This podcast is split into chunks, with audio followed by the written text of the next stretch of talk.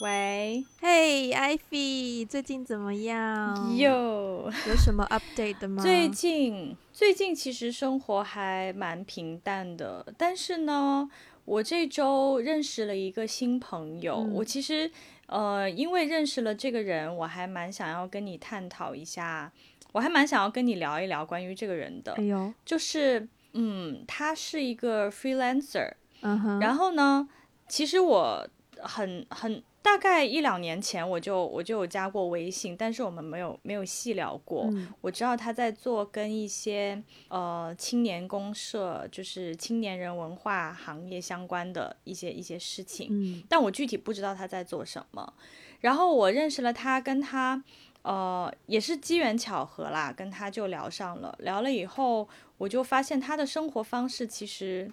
我还蛮向往的对，因为因为首先我刚才有讲到嘛，他是一个 freelancer， 然后年纪跟我差不多大，嗯，但是问题是他所在的行业和他现在做的事情，其实要让他变成一个 freelancer， 就是我的意思就是说，在自由职业的状况下，还有稳定的收入来源，其实不是那么容易的事情。嗯，对，因为他是学生物的。嗯、对，所以他对工作头几年他就也是一直在做跟生物跟自然环境有关的行业，然后但他就厌倦了那种朝九晚五的生活，于是他就想要去探索一种更就是更适合自己的生活方式吧、嗯、然后这两年他终于探索出了一条呃新的路，就是可以不在他就是他不需要朝九晚五的去办公室的情况下，他自己 launch 了 project， 然后那个 project 现在已经可以就是比较稳定的定期的可以有一些呃经济来源、嗯、对，他只需要偶尔花点时间去看一看那个项目，然后他就可以继继续的在做自己喜欢的事情了、嗯、对，所以他的整个生活方式，而且他现在想去哪里就去哪里，他可能打算说、呃、可能可能今年年底要搬到云南大理，然后要在那边做一个新的就是跟青年人有关的项目，然后他叫自己叫就是他希望自己可以变成一个真正的 digital nomad。 嗯哦，就是你知道最近这个概念也蛮火的嘛、yeah. 对，所以跟他聊完了之后给了我挺大的启发的，因为我知道我的行业跟你的行业不同、嗯、就你的行业里面也是有蛮多 freelancer 的，对，然后我的行业里面接触到最多的就是设计师、嗯、有很多设计师也是自己做工作室，也是 freelancer， 但是其实我的专业领域和我现在所在的这个行业做 freelancer不是那么容易的事情，其实挺难的。 嗯, 嗯，但是这个人他的生活方式以及他怎么样从一个比较相对来说比较传统的专业走到他现在这一步，过上了他终于过上了他想要的一种生活方式这个过程给我的启发还蛮大的。嗯，我我不知道为什么听你讲刚刚这一段、嗯、我都觉得还蛮似曾相识的，就是可能、oh. 可能最近你会听到有很多就是有一些名词，比如说斜杠青年已经可能是上一个上几个月的一个比较比较常讨论的上几年对对对对，然后然后又会有一些所谓的远程工作者啊，就跟你的 digital nomad 有一些相似、嗯、其实就是你想要呃摆脱，不一定是摆脱，但就是离开原本固有的朝九晚五上班族的生活模式，然后转换去一个新的生活模式、嗯、等于是、呃嗯、这里可以稍微应一下题，就是所谓的打破常规。但是你知道我觉得很奇怪的一点是在我的角度哦，我会觉得我跟你就是刚刚相反的 position、嗯、因为我习惯了呃，就是不停的转换，但是不是说转换轨道，只是说不停的跟不同的一群人，因为我的工作基本上都是 project base， 我就是一个 freelancer 嘛，对，所以就是有活就接有活就接有活就接，然后每一个项目的呃内容不一样，然后有某种程度上有些性质也会不一样，然后工作的人也不一样、嗯、工作的那个环境文化也都会不一样，所以对我来说其实我有的时候会蛮渴望有一个稳定的工作模式、嗯、所以我听每一次、嗯、我每一次跟别人聊到这个话题都觉得很有趣，就是这两个选择从来都不会说哪一个更好，只是会不会只是你 对, 对, 对，就是对于你不熟悉的那一个更有兴趣，或是对于你比较已经习惯的那一套会有一些厌倦，然后嗯，对对。不过呢，我我觉得，对，我觉得你刚才说的肯定是肯定肯肯定是这样的，人都会对于自己已经熟悉的东西产生一定某种程度上会产生一些厌倦，然后会去寻找一些新的生活模式，自己没有尝试过的。不过我觉得这两种模式可能也跟人的个性有关系，就是说固定的工作方式和生活，就比如说像我我每天的同事就这几个、嗯、我每天上班就会见到这几个同事，我早上几点钟到几点钟就是会见到这些人、嗯、基本上这个是蛮固定 蛮, 蛮固定的、嗯、客户会变化，但是工作模式不会变化，然后我的同事也不会变化，嗯，所以其实我也算是在一个相对比较固定的工作时间工作模式下，呃，但是我我有的时候也在想，就是这两种不同的工作模式它可能也跟人的个性有关、嗯、就是说比如说我们之前一直在节目里面就说、哦、你, 你比较内向我比较外向之类的对，所以就是对我来说的一个很大的做 freelancer 一个很大的吸引力就是我可以一直不停的去 meet new people right， 这个是我很这是我很很喜欢的一件事情。但如果当你一直都是在一个固定的公司固定的岗位在一个固定的环境下，其实你很难去 meet new people，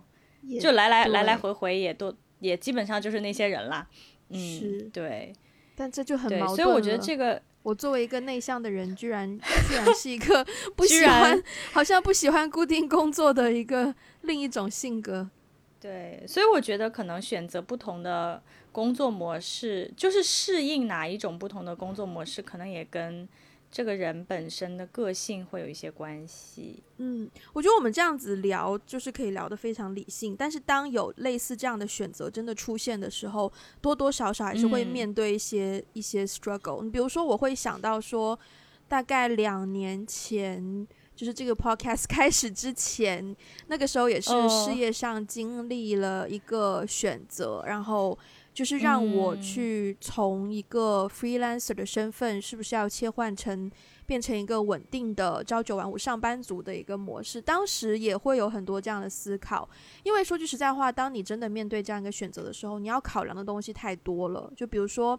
呃，某种程度上你需要一份工作给你稳定的，不一定要稳定，但至少要给你经济来源吧。对。那另外就是这份工作的性质跟你之前可能还是有一些相似，不然别人也不会找你，对不对？ 嗯, 嗯，所以你会有很多不同不同的考量。但是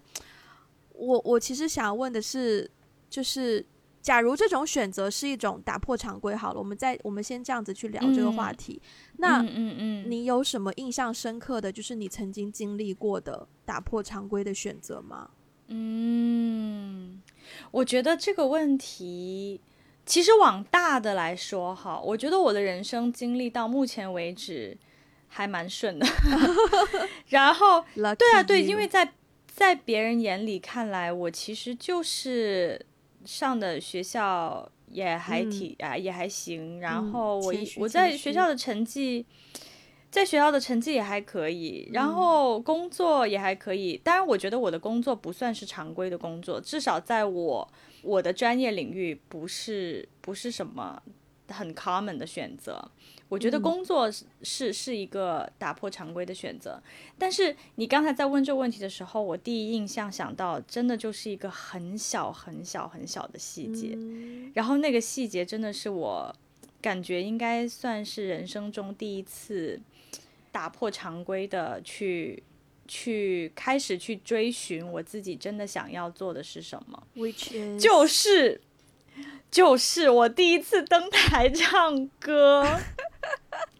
我跟你说这件事情什么时候？我跟你说这高一的时候啊，哦，就是我们、哦、对，我还对我还记得你唱什么歌。哎、欸，天哪，没有啊，是 All-Star 篮球赛，哎，不是不是十大歌手哦，这件事情发生的很蹊跷，就是因为呢，其实我是从小就很喜欢唱歌，但是呢我从来没有在大家面前表演过。以前我们初中的时候，大家呃，那个什么歌歌手比赛啊什么都是合唱队的人去唱的、uh... 然后我就觉得我自己不是科班出身，然后我也对吧，好像实力也不是很好、uh... 我就都没有报名，没有参加、uh... 然后呢到了高一的时候，呃，而且是刚进刚进高中第一个学期，我们不是有一个 All-Star 篮球赛嘛，然后篮球赛有一场中场表演、嗯、对对对，中场表演它一般会招大概两到三个 team 的人，对，去去演出。嗯，然后当时这件事情是怎么发生的，是我们班的班长，他好像是社联还是我都不记得奥萨篮球赛 是, 是, 是, 是哪一个部门办 的, 办的 OK， 他是社联的人， 对, 对他是社联的人，然后他知道有中场表演这么一回事、嗯、然后呢我记得我们高高中的时候有一起去唱唱过歌，就唱 K、嗯、就一群人，班里一群人去唱，然后当时他就有说哎、啊、你唱歌蛮好听的耶对对对，然后呢他就问我呃，我们篮球赛有中场表演，你要不要来就是参加一下面试之类的，然后我就说不去了、嗯、对，因为我从来没有在大家面前表演过我就觉得这个东西不是我的不是我的路子。 嗯, 嗯我也我也很我也很害怕在众人面前开口说话，就是嗯就是就是就是我那个时候还蛮胆怯的一个人，但是呢他就觉得说啊，可是你你不报名我觉得有点可惜耶，然后他就就是他好像是面试了，因为他当时是其中一个面试官吧可能，然后他面试了一些人之后可能就觉得好像实力也没有很好的样子，然后他自己就帮我报了名。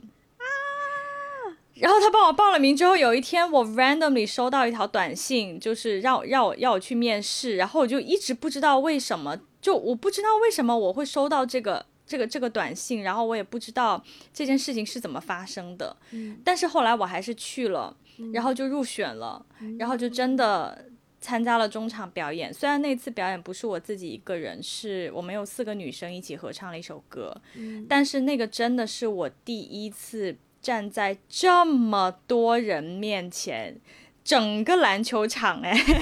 嗯，我有印象，在这么多人面前、yeah. 对演出，然后从此以后呢，从那次以后呢，就开始有一些，我就开始被同学们知道说，哦，原来你会唱歌哦，然后所以后、嗯、后来就有一些大大小小的场合都会有都会有同学找到我，然后我就好像越来越不害怕在大家面前表现自己我觉得这个听起来不是一个什么打破常规的生活，但是对我来说好像我感觉我的人生就是从那个时候有一点，可以用开挂这个词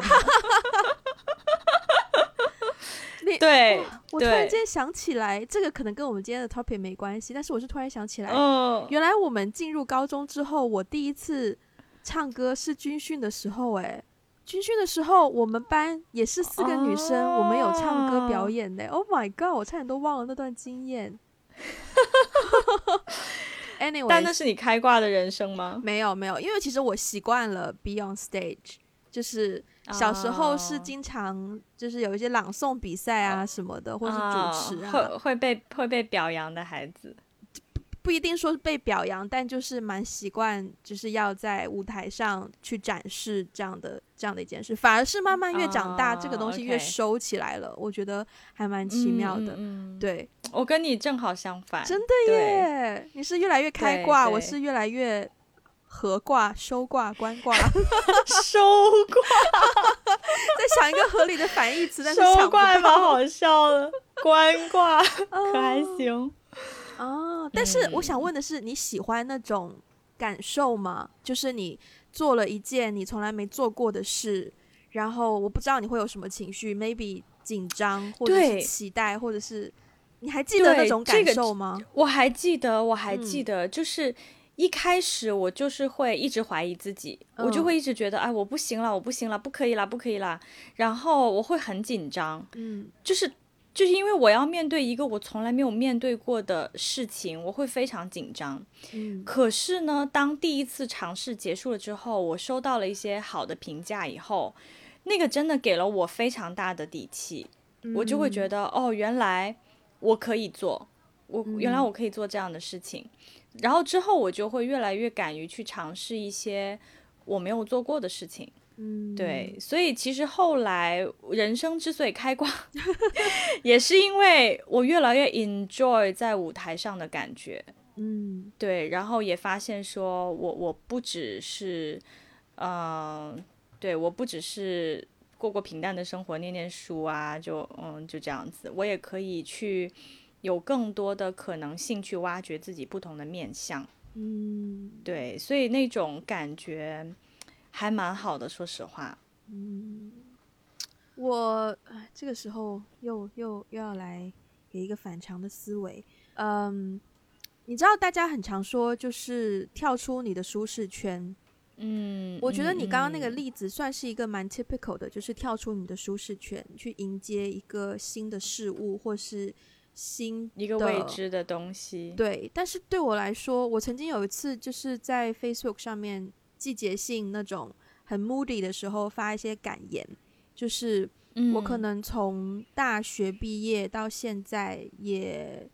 六七年的时间，就是一直不断的有一些改变改变改变，然后我我变相就习惯了去改变，就是现在当有新的东西发生的时候、嗯、可能我会理性的去判断说、哦、它能够带给我就是它的 pros and cons， 就是嗯嗯嗯，理性的去做分析、嗯嗯嗯、然后分析完就是我会不管我的感受是什么，如果它对我来说是需要的必要的我就会去做，然后做了再去面对什么样的就是挑战也好或是反常我要去适应也好，我再去适应，就那个变成一种模式，我已经没有了那一种说面对未知或是面对嗯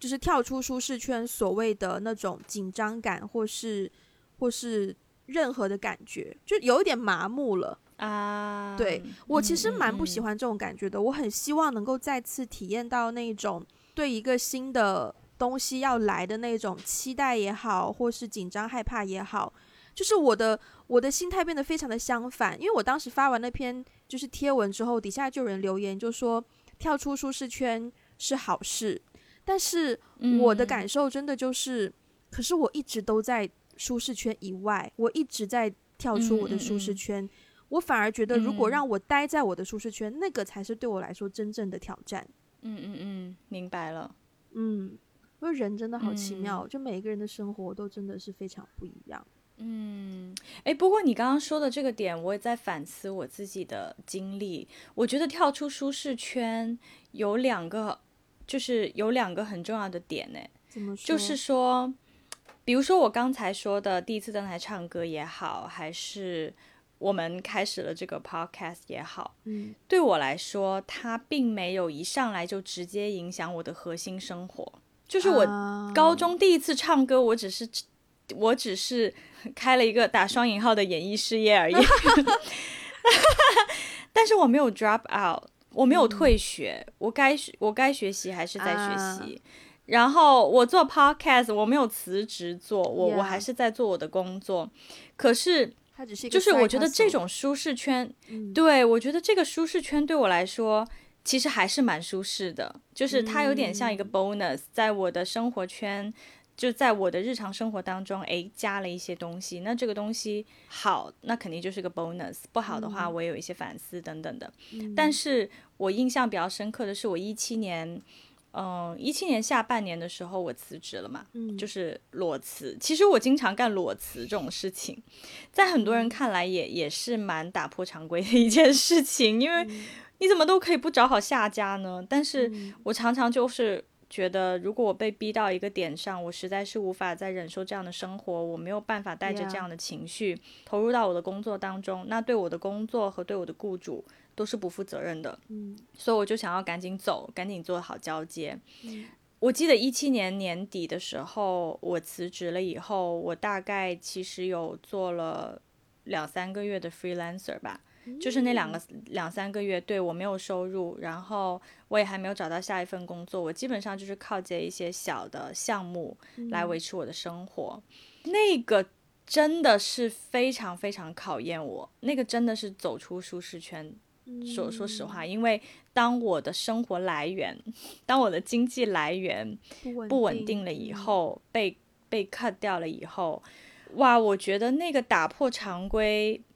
还蛮痛苦的，就是、嗯、就是那个是我第一次意识到说，哦，原来打破常规是要付出一些代价的，这个代价就是你有没有这样的经济实力去呃承担你没有稳定收入来源之后你还可以生活，以及你你的你的心情，你的你的心理素质可不可以去承受这一切未知的到来、嗯、对，所以那一次是我应该说是我人生当中第一次真正意义上的嗯走出舒适圈。嗯，所以我觉得刚才你提到的说走出舒适圈到底是好事还是不好，以及就是像你的经历走出舒适舒适圈其实反而变成一种常规、嗯、我觉得也可能也分那个舒适圈是你的核心的舒适圈还是一个, 还是一个、嗯、对, 对我我又要来跟你咨询一些职业道路生涯发展的就其实我最近也在想我的职业规划，因为就是、嗯、呃就就是电影这个行业还是蛮奇妙的，就是每个人在这个行业里面、嗯、他能够立足生根的方式可能都不一样，一百个导演有一百个不同的开始的方式，有的呢可能就是很很幸运很顺利得到了电视台或是电影公司的一个合约，请他拍他的一个长片，然后有一就有二，有二就有三、嗯、他就开始了。那有的呢可能就前期比较辛苦，他要不断的去证明自己的实力，或者是用自己的剧本去打动投资人，或者是呃用自己的不知道人脉去联络到新的机会怎么怎么样，所以它就是一个没有、嗯、没有很难有前车之鉴的一个行业吧、嗯、或者有可能我现在没有找到正确的方式。所以我今年虽然说今年下半年过得挺开心的，拍了短片，然后也有不断的有一些呃蛮稳定的 freelance 的工作，就是小的 project 在找我，然后收入也比较稳定，但只是稳定了大概两三个月而已、嗯、可是我接下来下一步还是蛮未知的，然后、嗯、这个时候呢也会陆续接触到一些嗯，因为之前有就是在 LinkedIn 上面有那个 email 订阅嘛，所以他还是不断的会给我推送一些稳定工作的机会，包括我们学校校友会的邮件也是、嗯、然后我偶然偶尔还是会去 check 一下看最近有什么就市场上有有什么工作机会这样子，然后有一些、嗯、有的时候你真的是会见到一些蛮诱人的工作的 offer， 不是 offer 就是 position 的空缺这样子、嗯嗯，所以我自己会有一个想法，就是我是不是因为再加上明年啊，天哪，我又暴露好多、哦，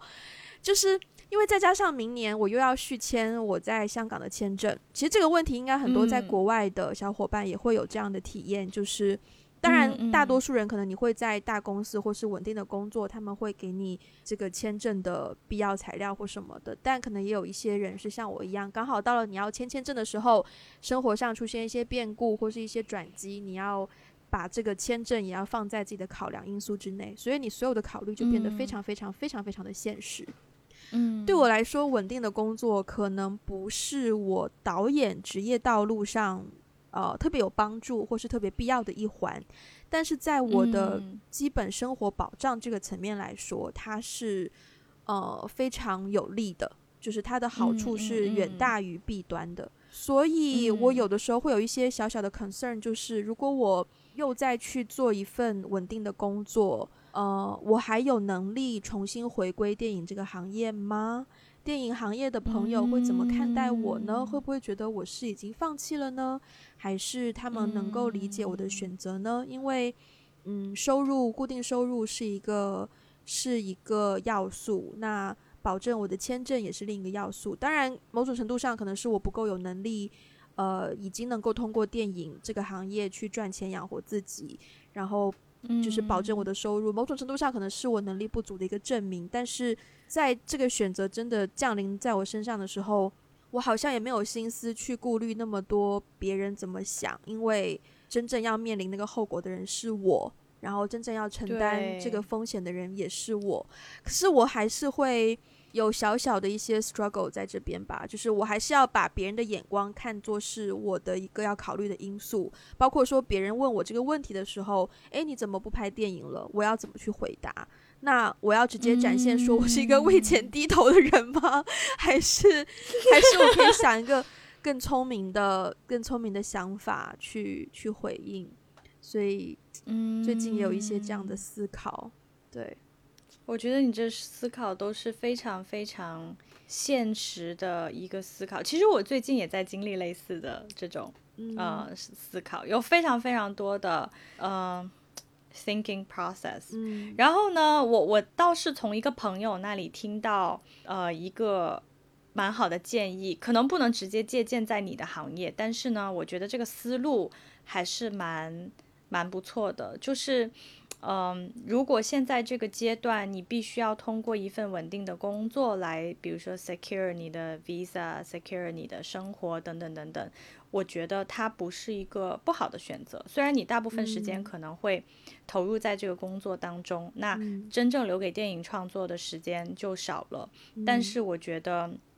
曲线救国嘛我, 我, 我觉得它是它是一个，至少它是一个可以保障你你稳定生活的一个来源，这个是真的是非常非常重要，真的是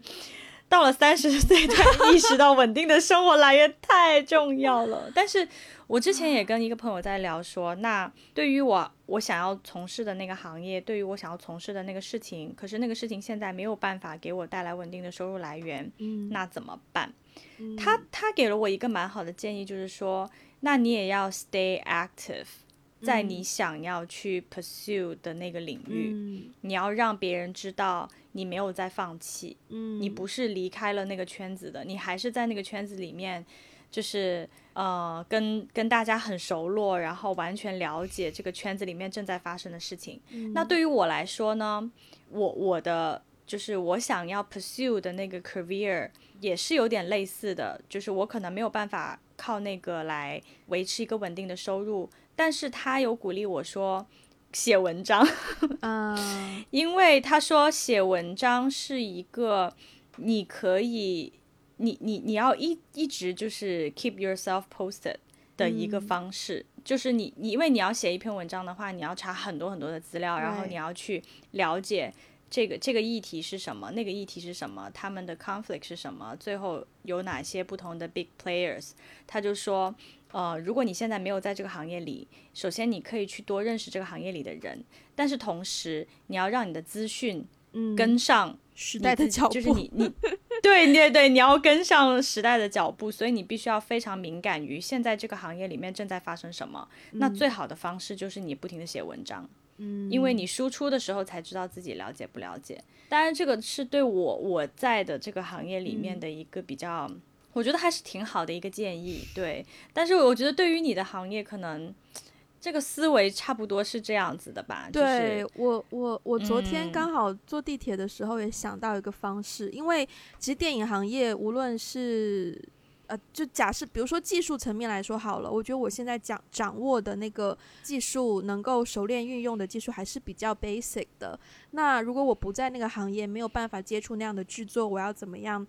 提升自己的 knowledge？ 然后我就想到是不断的去网络上搜寻各种电影的 making of video， 然后去看他们的他们是怎么做到那样的那样的电影，然后他们的他们的方式是什么，他们的技术是什么，就是是一个也是要持续自己去学习。就一样的一样的想法，就是你即便不在那个行业暂时性，但是如果你还是想要往那个行业发展的话，还是要 keep yourself active， 就是 in different ways of approaching that that industry。 所以我觉得对我来说可能多看一些 making of， 然后当然看电影还是必要的，就是一定频率的看电影，就太详细了大家可能没有要听了，除非你是做电影行业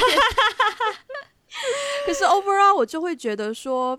呃，当你到了一定的年纪，虽然三十岁来说还是蛮年轻的啦，可是我也有见过、嗯、可能有的人到了四十岁五十岁六十岁，他他仍然去转换他的职业跑道。像我一个好朋友的妈妈、嗯、她以前是做律师的，而且是蛮成功的律师。可是他就是到了大概五十岁左右，他突然不做律师，他想要转行去做呃服装设计。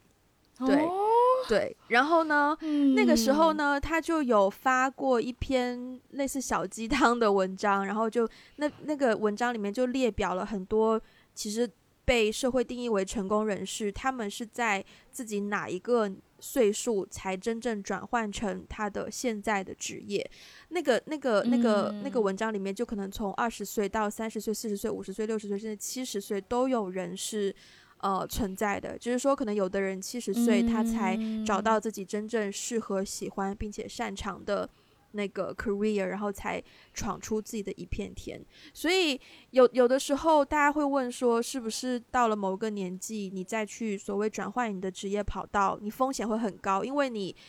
等于是你的赌注会很大，就如果你失败了，可能你之前的就是叫做什么东江 一, 一去不复返吗还是什么，有没有这样的一个 saying 我不知道、哦、是是是，对，就是你可能之前累积的所有东西都会化为就是虚无，就是泡影。但是我觉得这个是正常的吧，而且嗯 I don't know 好像对大家好像好像常常其实在我我们现在这个年纪在讨论说呃，在转换你的职业轨道，转换你的生活方式的时候，大家都会提到一个词叫时间成本。哦，对，诶，时间成本还是机会成本，反正就是成本。对，成本就是对，就是说你的成本比更年轻的时候的成本要大。对，所以就是我觉得大家其实都是在用一种很经济学的方式在考量，嗯，说我要不要做这个决定？我做这个决定有没有亏哦、嗯？有没有亏？这个核心就是说，我要放弃什么、嗯？我要放弃多少？所以大家在想到转换跑道的时候，都在计算啊，等等等等等等。可是我自己的话，当然也有一些来自别人的眼光，因为好像年轻的时候转换跑道，大家会更容易，就更包容一些，就觉得啊，年轻人嘛，对，你还没有找到你喜欢的东西，你去多尝试尝试是好的。对。可是如果到，比如说像到我们这个年纪，然后突然说完全换换一个行业，多多少少会在意别人的眼光。By the way， 如果你们是第一次听我们的节目，嗯、我们两个只是三十岁而已，没有很老，不要误会。啊，对对对，我们对对对，没有儿孙满堂了，就是对，所以我我觉得好像年纪越大也会越在意别人的眼光哎，因为好像这个社会，特别是在东亚，我感觉特别在东亚，就是年纪越大，你再去尝试一些新的，做一些新的尝试的时候，面对社会的压力也好，你周围亲朋好友对你的评价也会有一些。没有年轻，没有对年轻人这么包容吧？这个时候、嗯、大家会立，嗯，嗯你先说哦，就是我再补充最后半句，就是大家会立刻问到，嗯、比如说我最近跟别人聊起一些职业规划的事情，嗯，大家都会问我说，你有没有考虑你未来的收入的涨幅啊？你有没有考虑你未来的婚姻啊？嗯、有没有考虑你未来小孩在哪里上学啊？嗯，呃，等等等等，就会有很多。这种类型的考量，嗯，会被讨论进去。年轻一点的时候，根本就不会讨论到这些东西，嗯，所以我感觉好像社会上对于年纪更大的人，当他们要转换一个轨道的时候，相对来说，大家会默认你要考量的东西要更多。如果你没有考量到这些，你就是不负责任的，等等等等。嗯，这个时候我就特别想不通。这个时候我就特别想不通、嗯、就是为什么大家对待职业跟对待感情的时候这么不一样。就是我想要 mention 的就是离婚这件事、嗯、在以前哈，离婚应该是一个打破常规的事情，应该很多人就是不会、嗯、不会鼓励你说啊，如果你生活真的过不下去你就离了吧，就不要委屈自己什么的、嗯嗯、会很多时候人在以前，至少在我的理解下哈，以前呢大家就会觉得 嗯, 嗯, 嗯你还是要照顾好家庭啊，要为你的家庭考量啊、嗯、要为你，那你离了之后以后怎么办呢？虽然当中过去是有一些思维比较保守比较守旧，但是我们暂且不不不谈论那一块。但是呢在现在我不你就你会觉得离婚已经不是一个打破常规的事情了吧？在现在已经不是了吧？我我身边已经有好几个，对啊，这件事让我很困惑，也让我很难过。嗯、就是嗯，婚姻虽然它只是一纸之约，虽然大家就是对于婚姻这种社会体系下的这种制约这种形式也有很多待讨论的地方，但是我依然会觉得、嗯嗯、为什么当你面对婚姻的时候你就那么愿意打破常规啊？嗯啊，这再再补充一点背景资料，我是一个离婚家庭，然后被离婚家庭迫害的，呃，不是不是被家庭迫害，就是被被离婚这件事情有影响到的受害的、嗯、受害者、啊，就是小朋友的角度，嗯嗯嗯、对，所以 that's why 我对、嗯、我对离婚有非常多的个人意见，对，嗯嗯嗯，你刚刚讲到这个点，我也真的是觉得很很扎心，然后。我想要回应的也蛮多的，就是你刚才有讲到说虽然它是一纸之约，对我来说它不是虽然，嗯，一纸之约是非常重的、嗯、一纸之约重于任何你跟任何一个什么银行啊公司啊签的几几几个什么几个亿的大单子，我觉得我觉得婚姻里面的那个约比任何一个合同的那个是不能不能说不能说束缚，而是说那个承诺都要重得多。 嗯, 嗯，但是现在的人好像就是比较容易的去打破它。其实你刚才在提到这点的时候，我觉得我个人是觉得说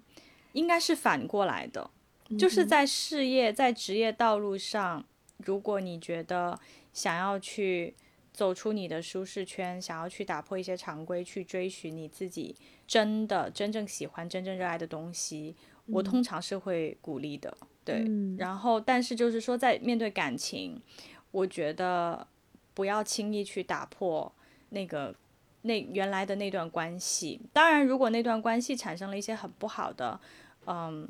就已经有一些很不好的苗头、嗯、对对对，不好的影响，那肯定有待讨论，对，就是我觉得离婚也不是一个就是世界末日的一个一个决定嘛。但是我只是觉得更普遍的状况是现在有很多人对于感情其实看得蛮轻的，嗯，然后而且而且是没有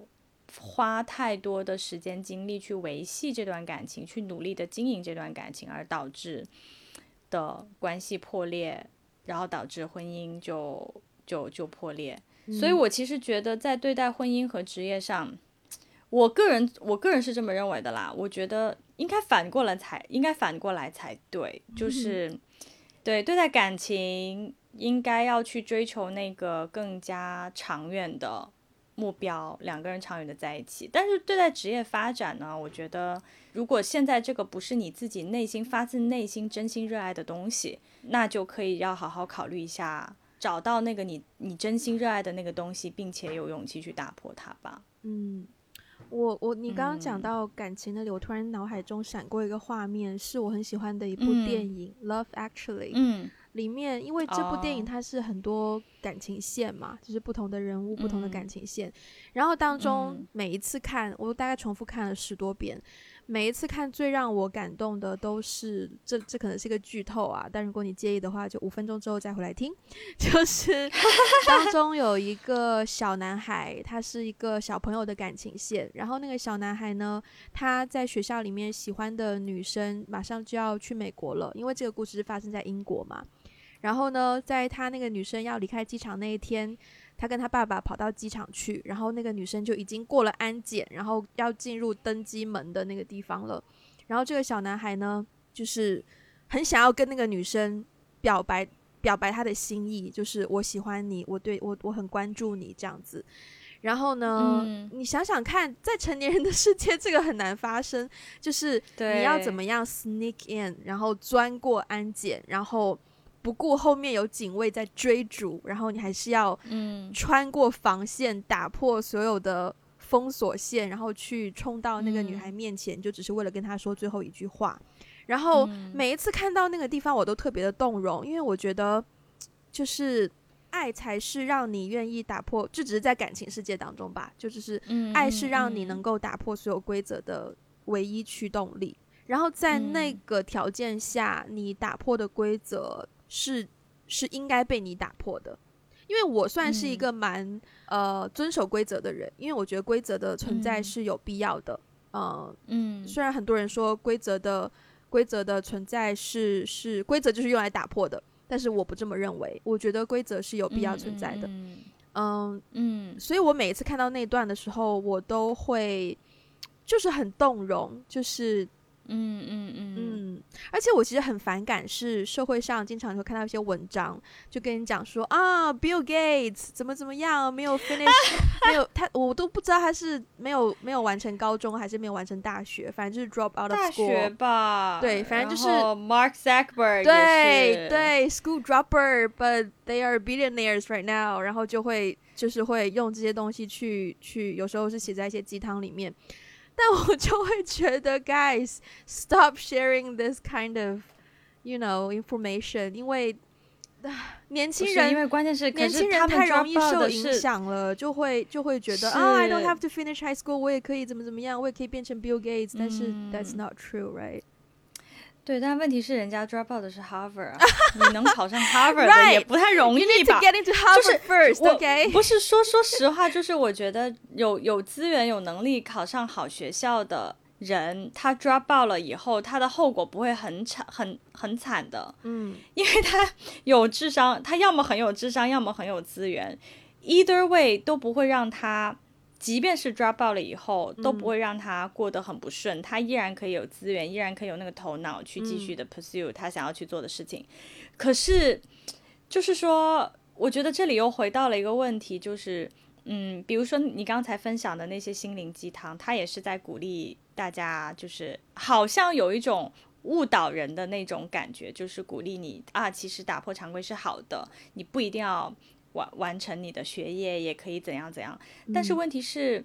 我觉得这是有一个原则，就是这是有一条底线的就打破常规不是生活当中的每一件事情都要被打破、right. 有的事情是不可以被打破，你不可以横冲马路对吧，你不可以逆行，这样酒后不能驾驶对对对，就有一些规则是不可以被打破的，那要打破的是什么，不能够被打破的是什么，那个边界是什么，你有、嗯、你有想过这个点吗？嗯，所以我在想我在想象说，可能有的人听看到我们的标题然后点进来，他们可能心中会有这样的问题吧。那假设他们正面对一个可能就是要打破常规的选择，从你的角度，假如他是你的朋友、嗯、通常你会、嗯、你会鼓励你的朋友打破常规吗？或者你会怎么样给他这方面的建议？嗯嗯嗯、我觉得要看情况、嗯、我觉得要看情况，因为首先要看我跟他的了解，我对这个人的了解程度，嗯，对，但是我觉得更重要的是他对他自己的了解程度是什么，嗯，嗯，然后因为其实通常呢，跟我其实我常常跟朋友之间会发生这样的对话嘛，就是关于我们最后想要从事的那个行业，以及我们想要呃拥有的一段感情，其实还蛮经常发生这样的对话的，嗯，但是我发现。不是很多人真的知道自己要什么，就对要什么。我觉得这个是最最最、嗯、这个是做决定之前最核心的一个点，就是因为你首先要知道嗯你喜欢什么、嗯、像你刚才说打破常规的那个原动力应该是爱嘛，嗯，像那个小男孩对那个小女孩一样，我觉得职业选择也是一样的、嗯、你现在做的这个事情有没有让你感觉被 value， 你是不是真心热爱、嗯、你是不是真心喜欢，其实这些问题你每天问自己十遍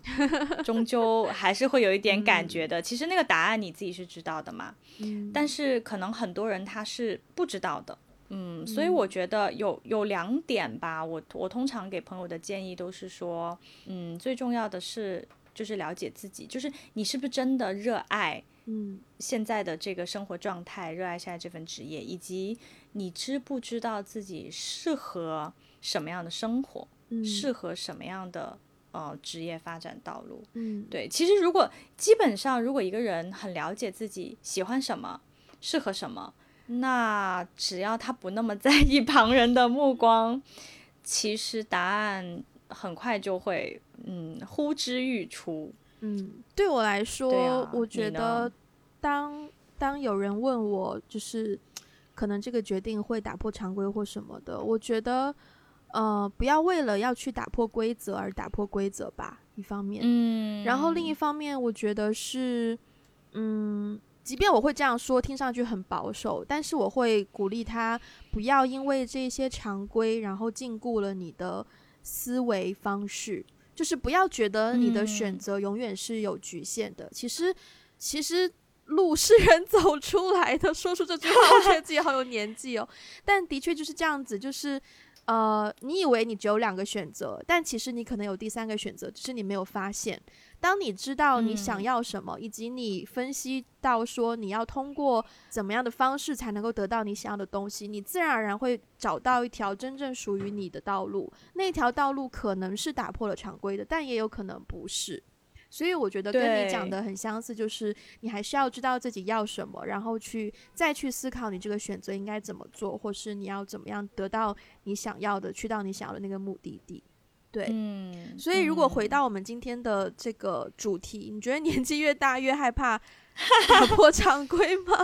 嗯，好问题好问题。我先说好了。嗯，好。我我我我有一个反思，就是我发现当我们提到打破常规这个 term 的时候，它常常是从一个第三视角去看的结果，就是呃是别人看到你、嗯、觉得你打破了某种规则，呃但如果你站在自己的角度、嗯、打破规则它只是一个结果，它不是你的出发点、嗯、所以当当你审视到自己需要什么不需要什么的时候，其实你也某种程度上就不会那么在乎常不常规这件事。这个跟年纪我觉得不见得有很很大的关系，只是说呃这个问题是建立在首先呃认可了打破常规这个事实，然后再去问说是不是年纪越大越害怕、嗯、那如果是从这种第三人称的角度去讨论的话，那我觉得年纪越大越害怕是正常的，也是应该百分之九十的人都会这样子，因为你的确要呃，跟之前自己所拥有的很多东西说再见，然后呃，所谓的那个什么机会成本、时间成本或是什么什么成本，就是越越大的。但是 ，yeah， 我觉得要更好的回答这个问题，我们首先要去认识，真正的认识打破常规这件所谓的这件事吧。Yeah， 嗯嗯，这个问题还蛮难回答的耶，但是我我还是想要。这个问题刚开始被问出来的时候，我就在思考说常规是什么，嗯嗯，然后以及为什么常规要被打破呢？嗯，对，为什么它不是一个自然进进化的过程，而是一个被打破的过程？嗯，对。然后我就想到说，打破常规，常规这个点呢，好像我前两个星期不是去了一次东北出差嘛，嗯，然后我好像有跟你分享说。我在那边有很多很多的体会，就是我意识到我所在的那个场合对女性其实有一点点不是那么的平等，嗯嗯，所以在餐桌上有非常多，你知道在中国有很浓厚的应酬应酬文化的地方，对，它那个应酬文化的本质其实是权力的一种体现，嗯，是，就是谁敬酒谁喝酒，其实它是一种power dynamic， 然后在这种 power dynamic 的过程当中，我就发现女女性的那个就是被对待的方式其实是不是很平等，一方面是地位比较低，另外一方面是有一些性别上的歧视之类的，嗯，然后我就本能的去打破它了，嗯嗯，对，我没有去遵守，我呃烫舌头我没有去遵守嗯，一些当地的所谓应酬文化当中一个女性应该要扮演的角色，我没有去对 follow 那些 rules， 我就是 be myself，嗯，我自己该说话的时候就说话，嗯，我该我该喝酒的时候就喝酒，怎么怎么样的，嗯，那某种程度上我就是在打破他们的常规，嗯，所以当我想到说打破常规这个词的时候，我可能第一个想到的是这个常规在我的价值观里面它是对的吗？嗯，它是对的还是错的？嗯，如果它是错的话，那打破它难道不是一件很理所应当的事情吗？嗯嗯，当然打破一定有代价，对，这个代价可能就是比如说在刚才我提到的那个情境下，这个代价可能就是别人会觉得我不合群，别人会觉得我不好合作等等等等，但是这个就是我自己需要承担的啊，就是我打破它的时候、嗯、我一定会想到它的后果的。可是如果我认定了打破常规，打破那个常规是对的的话，那我还是会选择去做。嗯、所以所以其实从这个角度去思考的话，好像跟年纪没什么太大关系，只是说 OK， 只是说我我理解，因为现在我一个人，就是我还没有自己的家庭，所以我这样去打破常规的话、嗯、比如说那别人就会呃，我可能如果我现在是一个呃自己出来工作的状态，那别人给我的生意就会少、嗯、那 OK 我少一点收入。如果我有一个家庭、嗯、要我养、嗯、那我打破常规的后果就是比较严重，依然对依然是我会少一点收入。可是如果我少一点收入的话，我的我的我的家庭，我的孩子可能就对可能就要饿死了那好极端那这个时候、呃、对，所以如果在一种在这种极端情况下、嗯、可能就是说对，可能年纪越大确实会使得别人没有那么有勇气去打破常规吧。但是我自己会觉得说它跟年纪其实本质上还是没有很对，其实没有很直接的关系。最重要的是你是否相信这个东西是正确的，然后以及这个东西是否你真心热爱的事情。如果是那就去做吧，如果后果不是很极端的话哈、嗯，我的意思是当然当然我不否认有极端情况的存在，但是其实我们生活当中大部分情况都没有很极端啦。嗯嗯，听到这边我们也进入尾声了，如果大家是冲着这个标题来、嗯、希望听到一些可能跟这个标题很有直接相关的问题，有可能会让大家失望了。不过呢、啊、不过如果你觉得我们今天聊的内容还是有 inspire 你，就是给到你不同方向的新的一些 inspiration 的中文是什么我又忘记了，启发，启发，对，如果有给到你新的启发的话还是就是欢迎大家把我们的节目推荐给你身边的人，不要忘记订阅吧吧吧吧吧啊！艾比、uh, 还有什么要补充的吗？嗯、um, 请说。没有没有，祝大家生活愉快。好，那我们今天的节目就到这边了啊！等等、啊、嗯，有一个很重要的要补充、啊、有一个很重要的要补充，就是嗯我们现在有一个听众群，没有错，对是一个听众的微信的群组，所以如果你有兴趣想要加入的话呢，可以去我们的微博跟跟 Instagram， 然后会看到我们的 po 文，那后面会带有这个微信群的二维码，到时候你扫描这个最新的二维码就可以加入了。嗯嗯，我们的 show notes 下面也有我们的微信群的二维码。补充一点，如果你是在喜马拉雅或小宇宙收听的话，你会看到这个二维码，就是还是有分平台的。 OK 呃，好，那如果你喜欢我们的节目，想要跟我们有更多互动的话，除了微博跟 Instagram 也可以去我们的博客 we got a blog dot com， 然后也可以在上面呃写邮件给我们，然后也可以去 Patreon 还有呃，爱发电给我找到我们，然后给我们一些实质性的支持。那也不要忘记去 Apple Podcast 给一个五星的评论以及留下你的评语哦。那我们今天就到这边啦，下次再见啦，拜拜，拜拜。